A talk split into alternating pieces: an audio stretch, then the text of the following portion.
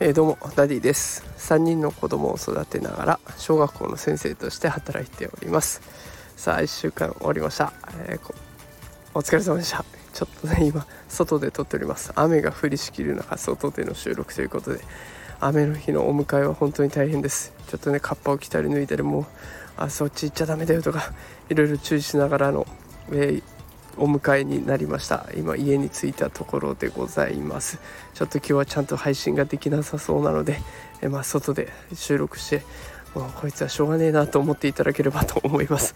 あの明日しっかりと育児とか子育て関する発信できたらと思いますのでまた明日聞いてください。それでは今日はこの辺でさよなら。